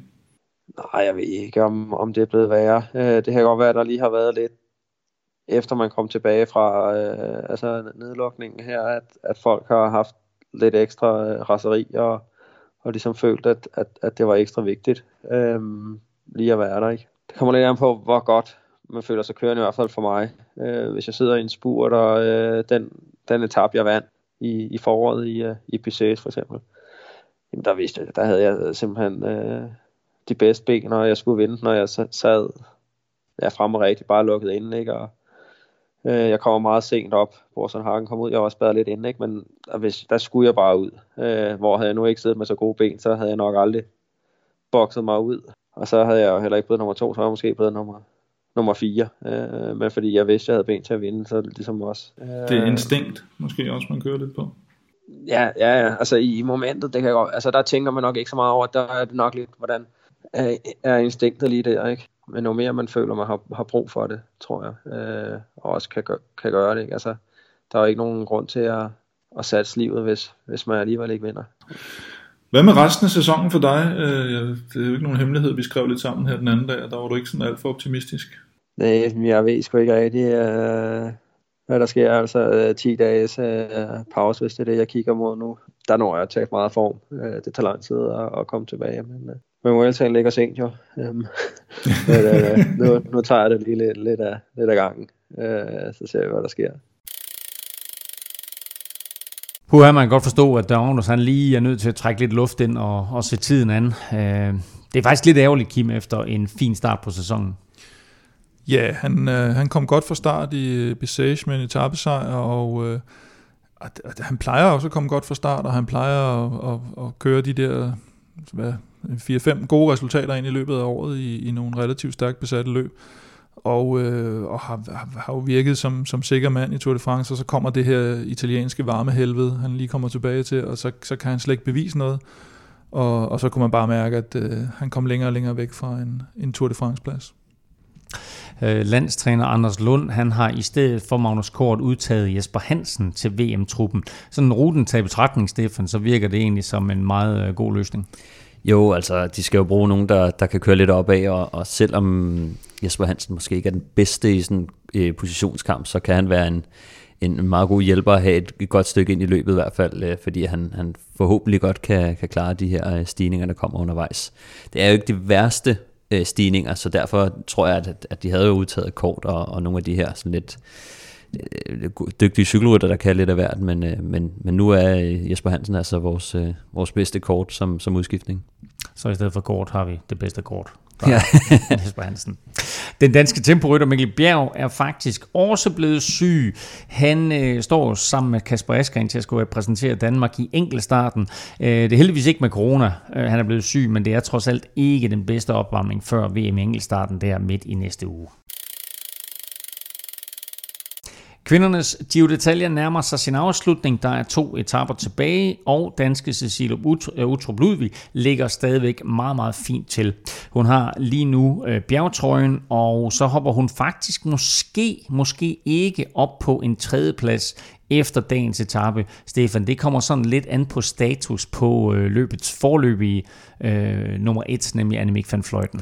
Ja, altså Cecilia har jo egentlig gjort det meget godt de, øh, de sidste par dage, hvor hun har, har siddet flot med og, øh, og sikret sig bjergetrøjen, som hun sidder rimelig tungt på nu. Men på dagens etape her, syvende etape, der, der var der altså et, øh, et rimelig dramatisk styrt, kun øh, 500 meter fra mål, hvor at øh, Marianne Foss, øh, som har vundet et par etaper, og øh, Annemiek van Fløjten, som fører løbet, øh, var nede at ligge, og, og lige nu så er Annemiek van Fløjten på, på hospitalet, hvor hun øh, skal have undersøgt sin, øh, sin hånd, Øh, eller håndled, som hun har slået øh, rimelig slemt. Så vi ved faktisk ikke, om, øh, om, hun, øh, om hun kommer til at stille til start fremover. Umiddelbart, så, øh, så hun holdt sig i hvert fald rimelig meget til, til håndled bagefter, men øh, vi må vente og se, øh, hvad, hvad opdateringen øh, bliver.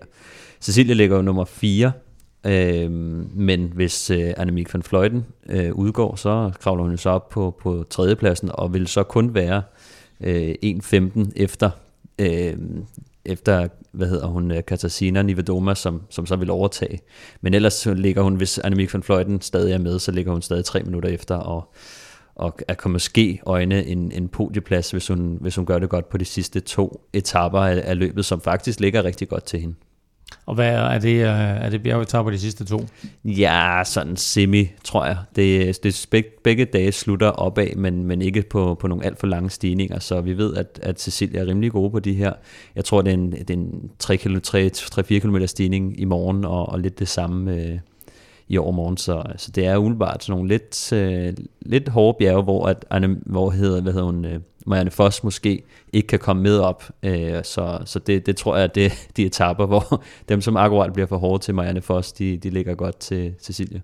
Man håber aldrig på øh, succes på baggrund af, af andres skade, men altså det øh, lige nu sætter os ud til, at Cecilie måske kommer ind i top 3, og øh, det ser endnu bedre ud med hensyn til bjergetrøjen, som hun altså måske slipper fra Italien med som, øh, som samlet vinder, og hvem ved, måske får vi altså også en dansk etappesejr her på en af de to sidste øh, etapper. Kvindernes Giro slutter på lørdag, og bagefter der skal øh, Cecilie og Emma Norsgaard, der også er med i de detaljer, direkte til Imola for at køre VM.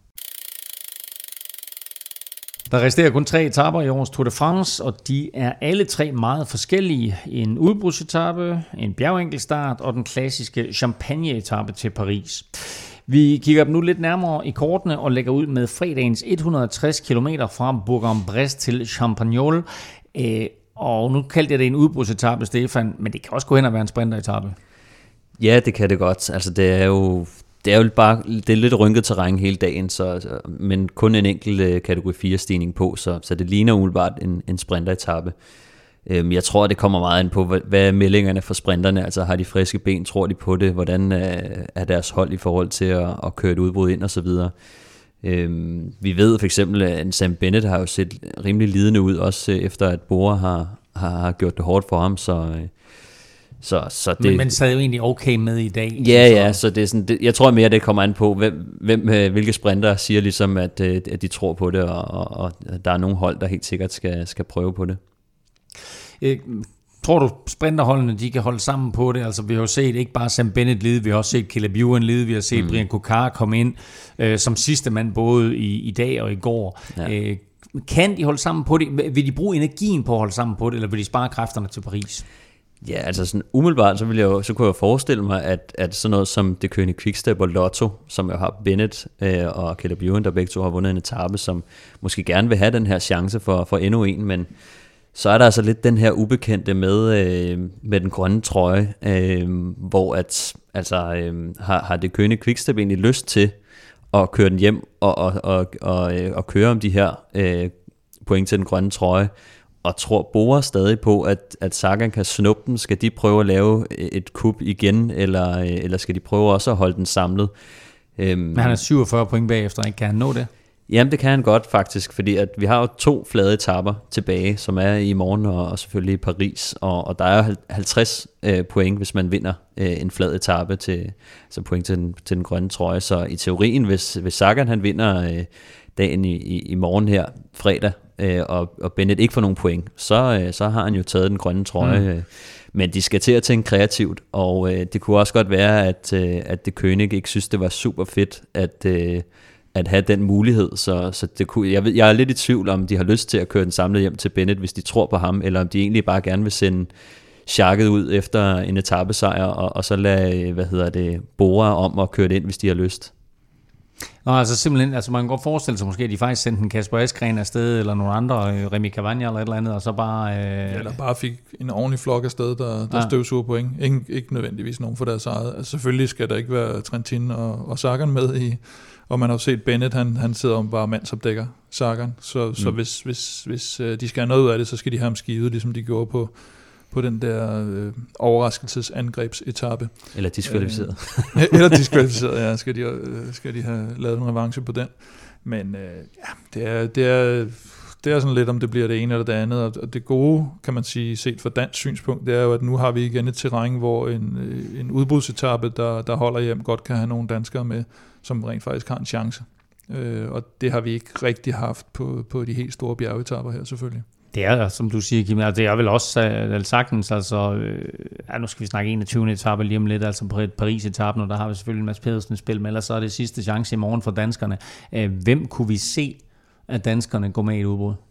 Eller skal jeg næsten spørge, hvem kan vi ikke se? Nej, men du, du er nok nødt til at have en, en, en relativ øh, hurtig afslutning, trods alt, fordi hvis der kommer en ordentlig gruppe afsted, så bliver den jo sikkert splittet op, og så skal du have, altså det skal jo helst være noget, noget Mads P., Valgren, Søren Krav, Kasper P.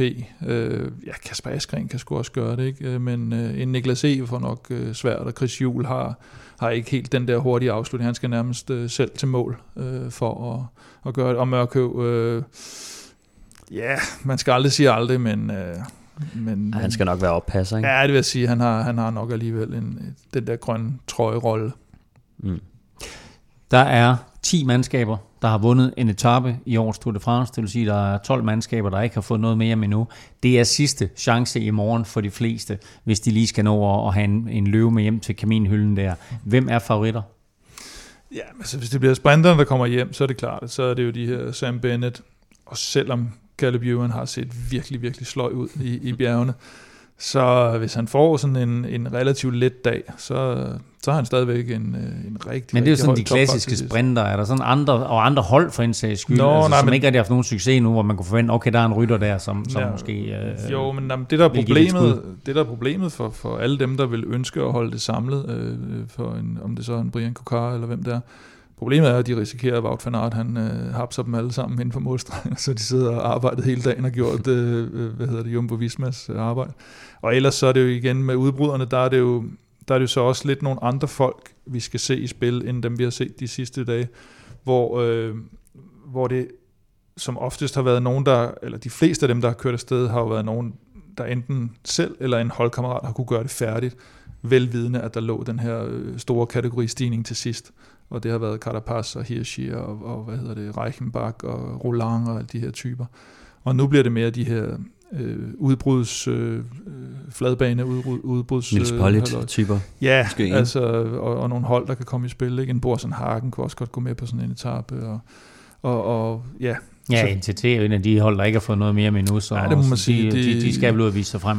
de skal i hvert fald nok med, ikke? Og, og, øh, og, og, og skal nok ikke øh, bare forlade sig på, at, at Borsen Hagen kan tage massespurten. Det, det tror jeg vil være en, satset taktik. Ja, så er det de små hold, ikke? Altså, vi ved, Brian Kokar har jo været der for, for B&B Hotels, og mm. øh, hvad hedder han, Elia Viviani, som vi jo fuldstændig glemt, ikke? For Kofidis. Mm. Mm.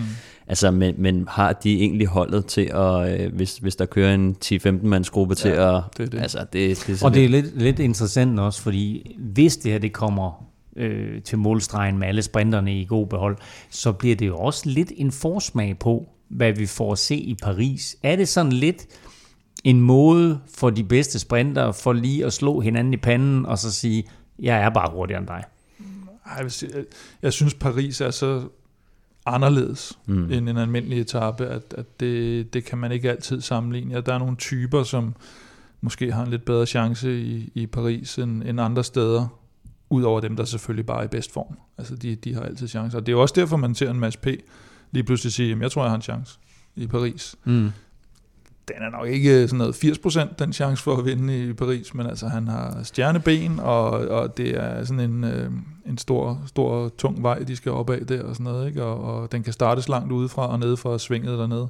Kan de godt lave noget ballade med, med turns og, og støj. Og ikke helt så træt som det en Kokar og det, det, betyder, præcis. det betyder meget med, med det lead-out der, altså hvordan du kommer ind i det, eller ud mm. af det sidste sving, altså, hvilken position du ligger, og med, med, med Støjven og Tøjens og mm. hvem de ellers har der til at, til at lige at, at mose den ind der, det, det kunne blive spændende. Men hold den der, for vi skal snakke 21. etape mm. lige om lidt. Men først, der skal vi faktisk snakke 20. etapes enkeltstart. Men inden da vil jeg lige lave et kæmpe shout-out til alle jer, der bakkede op om Zetland og Velropa og vores lille fælles projekt om at nå 2.000 nye medlemmer. Det lykkedes, og øh, derfor så er vi faktisk nu tilbage på den her, hvad skal vi kalde det, normale ordning, med en øh, halv triller for to måneder, hvilket er sådan cirka en tredjedel af den normale intropris, hvis man altså bruger linket zland.dk-velropa.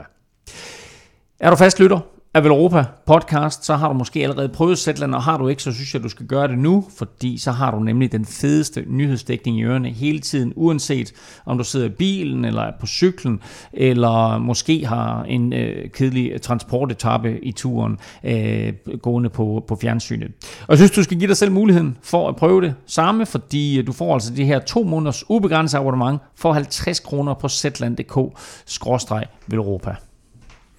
Ja, og det, vi er jo tilbage i den her halvtriller, som vi egentlig godt kan lide, og øh, det specielle ved den er jo, at du netop får, du får to måneder til at vente til, om, om det er noget, du godt kan lide, og, øh, og ikke kun en, at du kan altid opsige abonnementet, hvis, øh, hvis det ikke er noget for dig. Så man kan sige, at dagsprisen den er, den er relativt lille.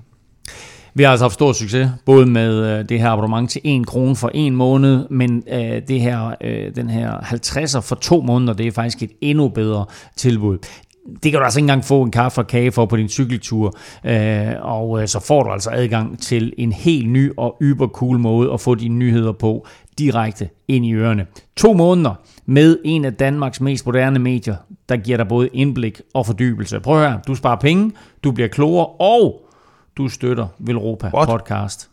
Man støtter også os. Det gør man. Jeg tror bare, vi gjorde det. Nej, nej, nej. okay. vi, får, vi får lidt af Zetland for, øh, for, for vores lille Så er med. Sådan der. Så øh, det er 3-1. What's not to like? Gå ind på Zetland med z.dk, skråstrej Europa, og prøv det nu. Sæt i gang. Lørdag får vi turens afgørelse, og det kan meget vel blive ganske spektakulært. Det er nemlig en bjergenkelstart. Den er på 36 km, og hvis man sådan kigger lidt på den, så er den sådan nærmest opdelt i tre. De første 15 km er flade, de næste, de næste 15 går sådan lidt op og ned, øh, mens de sidste 6 km går stejlt opad, og det er altså på nyklassikeren, bedre kendt som Plaus de Belfi. Hvem er de store favoritter på, øh, på lørdag? Ja, men jeg, jeg har sgu lidt på fornemmelsen, at der er et, øh, et hollandsk hold, der har, øh, der har hovedparten af de favoritter. jeg kunne godt se både øh, Wout van Aert med den form, han er i, hvis han gider at køre efter den. Det, det, det er ikke sikkert, han gider det.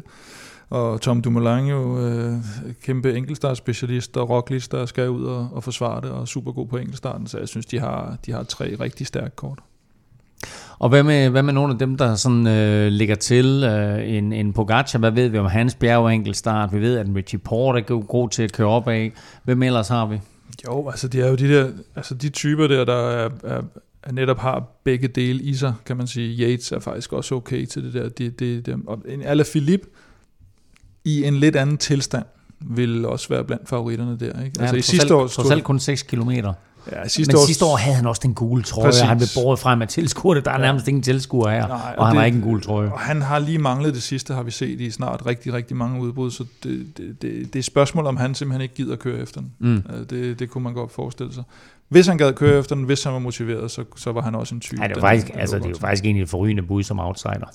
Jeg synes, det er sjovt at tænke på, at Pogacar han slog jo øh, Roglic i de slovenske mesterskaber i enkeltstart. Ja, men jeg tror ikke, der var sådan en, en, en knold på der til sidst, var der det? Altså det er sådan nej, 6, 6 nej, nej, km men, opad. Men, altså, men det er rigtigt. Men du ja. ved, at han kan køre opad rimelig ja. godt, og, ja. øh, og hvis han også kan, altså han åbenbart kan enkeltstart, han har faktisk vundet de slovenske mesterskaber to gange, øh, men, men kun i år over, over men, men lad os prøve at holde fast i ham, fordi hvad er vigtigst for ham? Er det vigtigst for ham at, at give sig selv den sidste chance for at vinde det her løb, eller er det vigtigst for ham ikke at risikere at miste andenpladsen?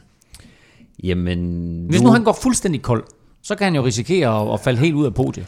Jo, nu har vi jo fået, kan man sige, fået afsluttet, øh, hvad kan man sige, den største, eller den sidste øh, mm. hårde etape, hvor, at, øh, hvor han nok skulle have, have, have forsøgt sig. Han er inden for et minut, og jeg tvivler lidt på, at øh, han kan tage et helt minut på, på Roglic på den her, på den her enkelte start. Mm. Men altså, chancen er der, der for ham, øh, hvis, hvis han har slået ham i de slovenske mesterskaber. Det er noget andet nu. Nu er vi på, øh, snakker vi 20. etape af Tour de France, og Roglic har vist sig at være en lille smule øh, stærkere og, og mere holdbar. Men, øh, men jeg tror altså, at, at altså, han har jo sagt, at han ville gå efter, efter sejren. Vi fik det ikke helt at se i dag. Han har måske lige mistet miste de der, det der overskud der, men, men han har ungdomstrøjen allerede, og, og han ligger... Han har trods alt forsøgt sig igen og igen, ikke? Altså. Jo, ja, men det var også som vi snakker om dengang, da han forsøgte sig på den måde, at der kommer altså lige en, en regning på et eller andet tidspunkt, hvis du har kørt lidt over niveau, og det, det ser vi ofte med de der unge gutter der, at øh, de, de kan altså godt lige gå, gå lidt mere over øh, gevind end, øh, end, end de lidt ældre. Ruten ender på 36 km, men de sidste 6 er altså som sagt markant anderledes end de første 30. Får vi et cykelskifte at se her, øh, sådan blandt, de, blandt dem, der, der virkelig går op i, i øh, resultatet på den her etape? Stefan? du er øhm, Ja, det, det, det tror jeg faktisk, at jeg vil gøre. Øhm, helt mm. klart. Det, det, det giver rigtig god mening. Det, det, er lidt, det er lidt noget andet. Nogle gange så har vi set det på sådan nogle lidt kortere mm. øh, enkeltstarter, hvor det er sådan, ah, det kan måske ikke lige svare sig, eller nogen, hvor, at, hvor at stigningen kommer halvvejs inden, eller sådan noget. Men, men lige på den her, der, øh, der ville jeg skulle vurdere, at det, det giver meget god mening. Også fordi, at sådan, du får alligevel lige et par sekunders hvile, og, og får skiftet ud på, på noget lettere udstyr og sådan, så det, det tror jeg helt klart, jeg vil gøre. Noget af det, der bliver rigtig, rigtig interessant at, at følge med i her på enkeltstarten, det er jo altså de sekundære placeringer, hvem der sådan bliver placeret fra, fra, fra 3 til 7, det kommer vi ind på øh, lidt senere. Og lidt senere, der får du også Kims stjerner til enkeltstarten. Den afsluttende Champagne-etape går i år fra Mont La Jolie til den øh, klassiske afslutning i Paris. 122 km, det er årets korteste rigtige etape, og slutter med 8 omgange på Champs-Élysées. Øhm, der er ikke så meget at sige til den her etape, så lad os øh, hurtigt lige få et øh, bud på, hvem der vinder. Vi har været inde på, på nogle af favoritterne. Kim, hvem, hvem tager den på chancen? Nej, men jeg tager sgu, at Bennett han vinder den i grøn derinde. Uff. Jeg har, jeg har lidt uh, Caleb Ewan, det har jo været min, uh, min yndlingssprinter i, i lang tid nu, men altså, han har også han har vundet to etaper, uh, to sprinteretapper. Nu han har haft det hårdt, men det tror jeg sgu alle sprinterne har, har haft. Jeg tror uh, også specielt med den afslutning der er, hvor de lige kommer rundt i svinget, og det lige kræver en, det er selvfølgelig en powerspurt, men, men der er også lige uh, det der kick, man skal komme, uh, man skal komme med. Christoph vandt første etape. Kunne han også vinde den sidste etape? Ja, han er ikke, han er ikke et dårligt bud. Jeg synes, han plejer, at, plejer han ikke at være meget godt op i blandt, selvom han ikke vinder også. Øh, det er jo også... Altså, ja, han, han har vundet før. Han sidste år på, ja, ja. på Champs-Élysées. Ja, han har gjort det før. Så, vundet, øh, så, så, og så synes jeg også nogle gange med, med, med nordmænd, altså de kan sgu godt uh, køre i bjerge, altså uh, mange af dem sådan, selv de, selv mm. de tunge af dem, så mm. jeg tror måske, han er en af de typer, der, vil, altså, der er kommet lidt uh, bedre igennem. Uh, Præcis. Og så snakker vi lidt tidligere om øh, Mads P. og hans muligheder, og han tror selv på det. Hvis nu jeg bringer en Kasper P. i spil, øh, altså det er klart, at han kører for Bull, men øh, kunne vi håbe på, at han måske selv fik chancen, eller, eller han bare kørte den? Nej, det tror jeg faktisk ikke. Jeg, mm. tror, jeg tror, de skal prøve med at, at finde tilbage til det her helt fantastiske lead-out, de havde på en mm. af etaperne, fordi hvis de kan få det til at spille i en relativ, et relativt langt lead-out med mange rytter, øh, så er de jo et af de hold, der er forholdsvis intakte, og der kan de andre sådan, øh, få lidt problemer. Øh, også en, en Caleb Ewan, for eksempel, som ikke har meget hold tilbage. Mm. Så, så det skal være deres chance, at de, at de får lavet det her meget lange lead-out med, med stort set hele holdet, og så øh, får afleveret ham helt perfekt. Ja, netop. Altså, og jeg tror, en af de vigtigste ting ved, ved, ved lige netop den her spurt, det er, at at du, du kommer rundt i det her, og så lige rundt i, i det sidste sving. Og når du skal rundt i det her sving, så tvinger du ligesom folk ind på en lang linje. Og det betyder altså, at din position er ret vigtig, fordi hvis du kommer ind i position nummer 6, så er der altså 3-4 meter frem til, øh, til ham, der, der ellers starter spurten. Så det, det, det betyder bare rigtig meget, at du kommer ind i en god position. Og jeg tror også, at, at Kasper har, har lidt ære i den her rolle. Altså han har jo selvfølgelig kørt efter den en enkelt gang, hvor at øh, Kies han var sat. Men, øh, men jeg tror, at han rigtig gerne vil være øh, lead-out-manden øh, lige nu. Øh, så så jeg, jeg tvivler også lidt på, at han selv vil, vil, vil stikke, så skal der i hvert fald ske et eller andet vanvittigt. Vi ser et uh, Sunweb-mandskab med måske det bedste tog. Vi ser et De König-mandskab, der har Michael Mørkøv mm. foran Sam Bennett, og så har vi øh, Caleb Ewan, der sådan bare ligger og, og krydser, lidt, krydser lidt frem og tilbage og finder den bedste linje. Uh, hvad er den bedste strategi her? Ej, jeg tror, det, det, det vil altid være en fordel at have at have nogle, nogle gode lead-out folk der, øh, både lige til sidst, men også netop lidt ind, udefra. Ind, ja. øh, tror jeg egentlig, det er lidt vigtigt, for der er, også, der er jo altså altid det her race derinde, når løbet bliver givet frit, og der er nogen, der skal ligge ude i, man kan ikke kalde det tv-udbrud, men, øh, men det er jo meget, meget, meget, meget, meget, meget, meget, meget, meget sjældent, de holder hjem, i hvert fald mm. dem, der, der stikker afsted. Men der skal køre stærkt ned bagved, så der, der er høj hastighed på, og, og der, der, der skal du ikke øh, ligge i en dårlig placering, når du, når du kommer op af, af det sidste sving der. Så, så holdet er vigtigt der. Ja, jeg tror, så der, der er nogle andre der er nogle andre type sprinter, hvor at man lidt nemmere har ved at klare sig selv, end, end lige den her, fordi at sådan en, en bred boulevardsprint, øh, der kan det nogle gange, altså der er det nogle gange øh, bedre, hvis man bare surfer lidt rundt på, på hjul af forskellige, eller sådan, men, men lige her, der kræver det altså ret meget, men altså, hvis man er på egen hånd, så skal man ned og med være god til at, ja, til at skubbe nu, til de andre. Lad os nu se med ham, Caleb Ewan der. Han skubber ikke til nogen, han, han kører, så lidt, kører, kører så lidt under radaren. Uh, hvis vi skulle pege på en outsider, hvem skulle det så være?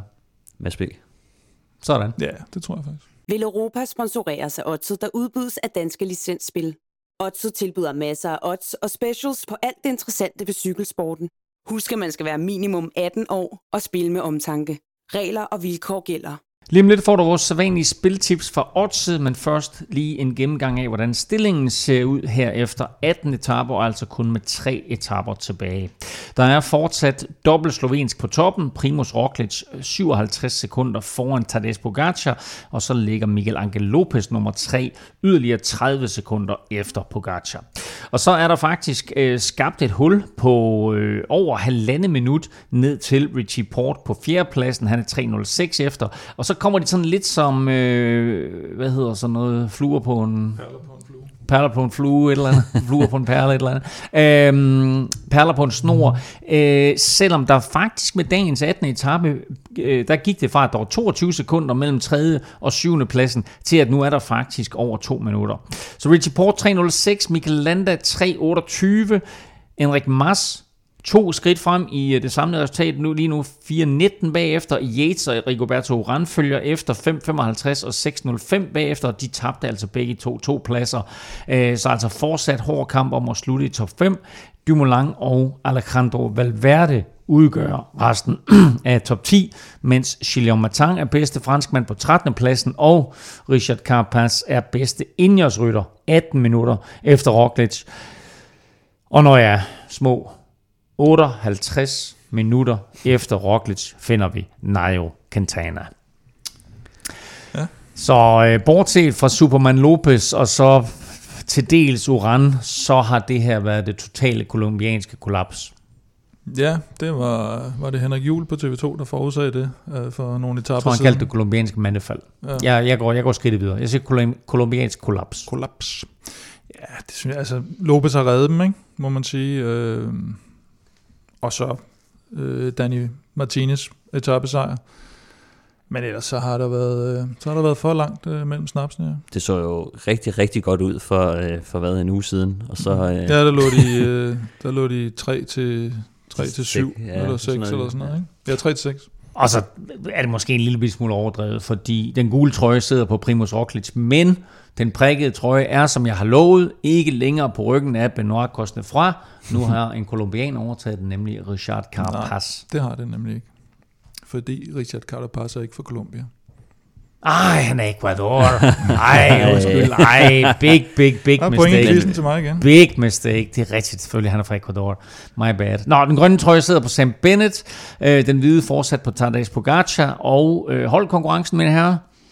Det må være Movistar. Movistar er en halv time foran Stadig? nummer to, Jumbo med, Visma. med hvem? Altså, Øh, det, ja, jeg kan lige, jeg kan lige Og prøve, Soler jeg kan lige og prøve at tjekke op på, jeg kan lige prøve at tjekke op på helt præcis, hvor meget de er foran her. De er, ej okay, jeg overdrev, de er kun 24 minutter foran. Det er stærkt. Godt. Øhm, Og Henrik Mars. jo, Henrik jo, Mars? altså, de er jo... Bedre og bedre. Hvis turen var fire uger lang. Jeg siger det bare. Øh, Hvis nu vi antager, at alle favoritterne de sådan kommer ind øh, i samme tid på 19. etape, så skal tingene afgøres på 20. etapes enkeltstart. Øhm, og der er jo nok mest plads, øh, sådan spænding om placeringerne 3-7. Øh, altså sådan øh, Superman Lopez og Richie Porte skal kæmpe om den her øh, tredje plads, og så er der sådan lidt kamp om, om hvem der lige kommer ind i top 5, og hvem der formår at blive i top 5. Hvem har den bedste enkeltstart af, af de fem? Øh, Superman Lopez, øh, Richie Porte, Mikkel Lander, Henrik Mars, og så til dels Adam Yates og Rigoberto Urán. Ja, Port og Uran normalt, vil jeg sige. Ikke? Øh, Uran har så set lidt slidt ud. Men, øh, men det, der kunne være spænding om, det bliver nok ujævnet noget af den der sidste stigning, men ellers så var spændingen jo nok om, om Lopez og Port, øh, 3. og 4. pladsen. På en 36 km flad enkeltstart, der havde Port i hvert fald ret gode muligheder for at, at måske hente en del af, af de halvanden minut, han er efter. Ja, han har jo, altså, han har jo teknikken på, på enkeltstarten, øh, mm. men altså, måske lige de, de senere par år ikke været sådan der voldsomt øh, overlegen. Som, men, øh, men altså, Anders- det er altid spændende, når vi ser de her bjergryttere komme ud. Altså, der er nogen, der, der, der fejler fælt, øh, når de først kommer ud, og det ligner jo, jeg ved mm. ikke hvad, øh, når, de, når de bakser rundt der øh, på de flade øh, stykker, så... Så altså halvandet minut, så er det, om, det er lige omkring halvandet minut, ja, øh, der det- er op det til. Det, det er er lidt lige i overkanten, øh, specielt når man tænker på den, på, på den sidste stigning. Det, men 30 km flad, det er muligt, men så skal det med også gå stærkt for Richie Porter. Skal han, have, skal han have hentet det hele inden stigningen? Altså forventer vi, at Richie Porte og Miguel Lopez kører lige op på stigningen, eller, eller kan han også godt køre lidt fra ham der, eller er Lopez faktisk stærkere der? Det, det er et meget godt spørgsmål. det, det er sådan lidt, altså det er ikke bare lige at, at, at skifte over, øh, når, når man kommer fra sådan et fladt stykke. Det kommer meget an på, hvordan man timer sine kræfter, altså hvordan man, man fordeler det. Øh, hvis nu at Lopez han har kørt over evne frem til stigningen, og han så øh, lidt rammer en krise der, så det er noget lidt andet, end at bare at vurdere deres bjergeegenskaber. Det handler sindssygt meget om, hvordan man, øh, man får lagt sin, sine kræfter rigtigt. Det vil nok være en god idé at lige at spare lidt på krudtet faktisk, mm. øh, for at have lidt så... Øh, så når, man ser, når man kigger på mellemtiderne, så tror jeg, man skal lige huske, at der er nogen, der har lidt en taktik om at... Øh, om at, om at holde lidt i banken til, til den sidste stigning. Og, og så er der nogen, der kommer til at køre over niveau og ikke tro. Fordi det er også det, der er lidt gamblet, når, når vi sidder her. Det kan være, at man siger, at jeg skal køre 380 watt øh, hele vejen ind, og så, øh, og så lige pludselig, så begynder det altså at gøre lidt mere ondt, end det burde. Øh, så, så det er ikke bare de normale watt, man tager udgangspunkt i her længere, så derfor bliver det sådan lidt nok smart at køre lidt mere konservativt øh, det første stykke. Jo, og så har du også du har det her mentale spil også, og det vil sige, hvis, hvis nu øh, Lopez sidder og synes, at han bakser lidt med det, og han får mellemtider, at Porter er et minut foran, eller sådan noget, når de rammer stigningen, mm. så kan han måske lige pludselig sidde og blive presset og tænke, fuck mand, nu har jeg kun et halvt minut tilbage, og så kører han måske ikke stigningen på den der sådan lidt mere frie og normale måde, som han har gjort, så sidder han hele tiden og tænker på, at nu er han nødt til at, at måske gøre et eller andet ekstraordinært. Så, så jeg tror, at tiderne undervejs kan, kan være det, der sådan kan spille lidt ind i, i hovederne på folk. Ja, jeg tror også, hvis jeg nu var Richie Port, og der var det der halvandet minut op til Lopez, så skal han altså ud og, og, og skyde den af fra start af. Altså, nu, nu, nu, det kan godt være, at jeg siger noget andet lige før, ikke? Men, men når du skal ud og hente så meget tid, så bliver du nødt til at, at satse lidt, og, øh, og derfor så tror jeg, at, at det bliver lidt spændende at se, hvor øh, han bør lægge ret hårdt ud og se, om den holder, og hvis den ikke holder, så, øh, så, så kan det være, at han i værste tilfælde øh, taber de her øh, 22 sekunder til Landa, som jeg ikke tror på, men, men altså hvis nu han går fuldstændig ned, at, at han så kommer til at tabe lidt i sidste ende. Som sagt altså 36 km, og øh, sådan, den, sådan det der er skudt frem til det, at den kommer til at tage omkring 55 minutter at køre, så der kan altså opstå ret store tidsforskelle, hvis det er sådan, at nogen de går kold op i de sidste 6 mm. km på Planche de Belleville. Kim, det er længe siden, Ja. Vi har fået stjerner. Og jeg lovede dem tidligere, så øh, nu skal vi have din vurdering af 20. Det. etape, og vi lægger ud med en stjerne. Ja, det, og når vi er nede på en stjerne, så er det sådan lidt også en gambling med, hvem fan der har tænkt sig at køre for det. Øh, for nogle gange så er der nogen, de siger, jamen, vi kører efter det, og så er der nogen, de kører slet ikke efter det. Så det, det, er, lidt, det, det er noget af en gambling. Men øh, Jan Hirt, Bob Junkelse og øh, Lutsenko har jeg taget der. Vi skal til to stjerner. Der har jeg Adam Yates, jeg har Castro Viejo, og jeg har Leonard Kemner. Oh, Leonard Kemner, det var, ja. var godt han sparer sig er lidt, lidt spændende han, faktisk. Han, ja. gik kun i halvt udbrud i dag. Vi skal til tre stjerner. Der har jeg så Richie Port, øh, Rigoberto Uran og Kwiatkowski. Fire stjerner. Pogacar, Danny Martinez og Pelle Bilbao. Og sidst men ikke mindst, 20. etape, bjergenkelstart, 36 km, 5 stjerner. Jamen det er så øh, den gule trøje, der giver vinger for dem alle tre, faktisk. øh, Roglic, Fanart og Dumoulin. Oh. Jamen, øh, så lægger jeg jo mærke til, at øh, Alan Philip ikke er blandt dine stjerner. Allan er der ikke. Nej, jeg synes ikke øh, en øh, ja, altså en, øh, en, en normal Allan han havde næsten været favorit til den, øh, og vi så jo også, var det sidste år, hvor han vandt en enkelt start, hvor man også tænkte sådan lidt, gud, kan vide, hvor meget han tager på den her enkelt start til uh, Grind Thomas og sådan noget, ikke? og så, så tog han lige pludselig sekunder. Men jeg tror altså ikke, motivationen er der. Han har virket sådan lidt, uh, lidt slået på, på, at han ikke har fået det, fået det til at spille på de her etapper, hvor han har været ude og forsøge det. Som uh, Robin Hood har han fået sin Lady Marion men i modsætning til Robin Hood, så skyder han ikke med skarpt. det var dybt, den der. I, I hvert fald ikke i cykelløbet. vi, øh, vi har som sædvanligt tre skarpe, apropos, spiltips til dig. Øh, og Kim, du får lov til at lægge ud. Hvem er Europas vinder? Vi har i hvert fald tre spiltips. Øh, Europas vinder, øh, som jeg gik hjem i sidste uge, har jeg husket at nævne det? Team Indias vinder en etape boostet til 2,65. Ja. Jeg håber, folk de spillede den. Det kan være, jeg kan nå at nævne det en gang mere, inden øh, ja. episoden er slut. Nej, øh, vi har fået et øh, odds på Wout van Aert i top 5 på enkeltstarten. Boostet det til 1,95, altså top 5. Hvilket jo er... Altså det, spil ham lidt højere, hvis det er. Altså, øh, da jeg spurgte om outsider til Champs-Élysées, der var der ikke nogen af jer, der nævnte Wout van Aert. Hvis nu han lige skal spare sig lidt til den, kunne ja, man ikke forestille det behøver han, han behøver ikke spare Han behøver ikke spare sig. Han, så ser vi jo. Han, han træner det bare. Nå, vi, øh, vi skal have fat i Stefans staldtip. Ja, og øh, vi skal ud og have fat i Mads Pedersen til, til Champs-Élysées. Øh, jeg synes, det, det er spændende, at han, han kalder den, og han har fået lov til at køre efter den, hvilket betyder meget, fordi at jeg har været meget i tvivl øh, med, mm. med Mads, Støjven og, og Tøjens også på en enkelt etape, hvordan de skulle gøre det.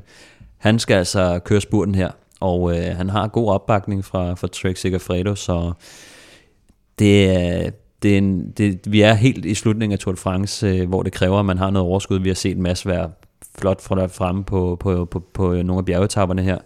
Så jeg tror, han har noget overskud, og, og når han først har sagt, at han vil gå efter det, en top 3 til ham på, på 21. etape, og den kan du altså få. Den er boostet op til 44 gange pengene igen. 44? 44? 4,40. Ah, Nå, 4,40. Okay. Sådan der. Jamen lad os da bare håbe på det. Altså, det ville være dobbelt op. Øh, både en, en masse P i top 3 og en odds 44. Det er jo helt fantastisk. Nå, Plæsters podie. Ja, jeg har lidt øh, på fornemmelsen, at Tom Dumoulin han gerne vil have et eller andet med hjem. Øh, Udover at han måske har fået en løve eller to undervejs. Øh, og en, en, en bjergenkelstart, det er jo som regel guf for ham. Og, og øh, top 3 tænker jeg, vi skal spille ham til, mm. for at være lidt, lidt safe. Det hedder jo øh, podie, ikke? Jo, jo, det er det. det er det. Øh, 2,45 har vi fået den boostet til. Sådan. Det, det synes jeg faktisk er et rigtig godt odds på, på sådan en, øh, en fætter der. Så jeg ser ham klart som en vinterkandidat i hvert fald, hvis han, hvis han kører efter det. Og der har vi altså øh, spiltips i øh, til de her sidste tre etaper. Øh, Wout van Aert i top 5 på 20. etape, boostet til odds 1,95.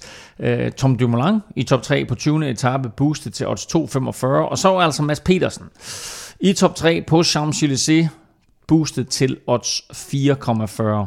Det var dagens spiltips bragt i samarbejde med oddset fra Dansk Spil. Mens vi altså stadigvæk ikke ved, hvem der vinder 19., 20. og ikke mindst 21. etape på Champs-Élysées, så finder vi lige om lidt ud af, hvem der vinder i dagens quiz. Medmindre I gætter helt forkert. Spørgsmålet var, hvor mange gange har Richard Virenk vundet den prikkede bjergtrøje?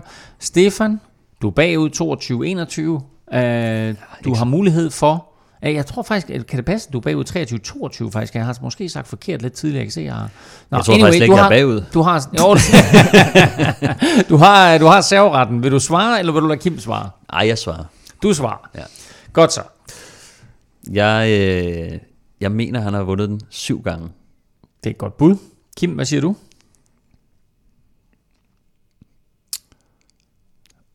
Øh, det var jeg også. Jeg mener, han har vundet den syv eller fem gange, så jeg siger fem gange. Det rigtige svar er, Richard Virenk har vundet den prikkede bjergtrøje syv gange. Er det rigtigt? Ja.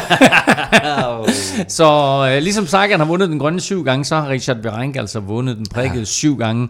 Og øh, dermed et point til Stefan. Og udligning lige nu til enten 22-22 eller 23-23. Det væsentlige er, det er, at det nu står helt lige mellem jer to. Og Hvem, at Kim hvem? Plesner overtager serveretten oh. til næste uge. Det er vigtigt. Det, det, det er jo din. Og nu siger jeg godt nok næste uge, men det passer ikke helt, fordi vi er nemlig tilbage allerede søndag aften, umiddelbart efter, at vinderen på Champs-Élysées er fundet, øh, og vi forventer, at de kører over stregen sådan cirka kl. 19, så ikke ret lang tid derefter, der har du altså næste og sidste turudgave af Velropa Podcast i din, øh, hos din øh, podcast pusher. Indtil da, der kan du følge Velropa og Kim på Twitter. Det sker på Snablag Velropa, og Stefan finder du på Snablag Stefan Djurhus. Undertegnet finder du på Twitter Insta og Face på snabelag NFLming. Tak for nu. Øh, tak til jer to. Selv tak. Og øh, tak fordi du lyttede med derude. Tak til Zetland, Gomor og Orte for Danske Spil. Støt dem, de støtter os. Og naturligvis en kæmpe tak til alle jer, der støtter os på tier.dk. Vi høres ved på søndag. Alle, alle, alle. thank you